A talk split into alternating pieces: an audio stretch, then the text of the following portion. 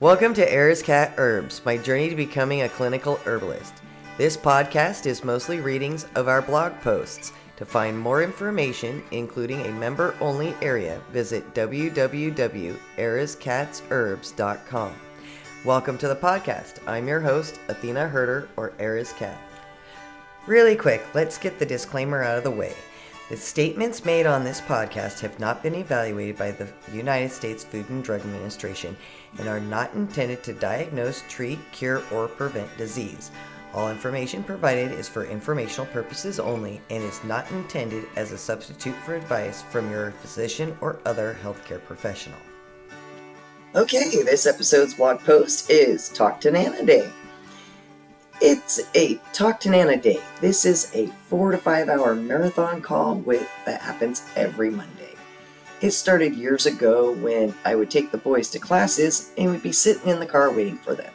She'd call me and we'd just talk until they were done. Those classes have been over for years now, but we still do our weekly Monday calls since she isn't off on the days that I now sit and wait for the boy.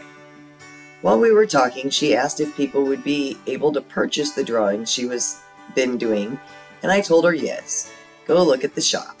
She meant license the images for use.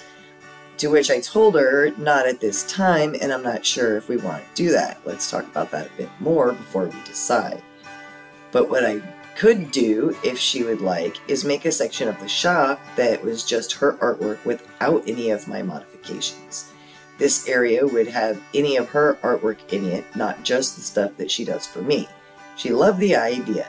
I proceeded to make a Deb Brown section of the store and uploaded all of the artwork she has done for me, and it looks great and she's pleased. Since I was already working on the CafePress things, I decided to redo the logo and load it to the store. It looks great, but I'm not sure I like it on clothes. Not a big fan of square images on my chest or back. Might have to play with it a bit and see what I can come up with.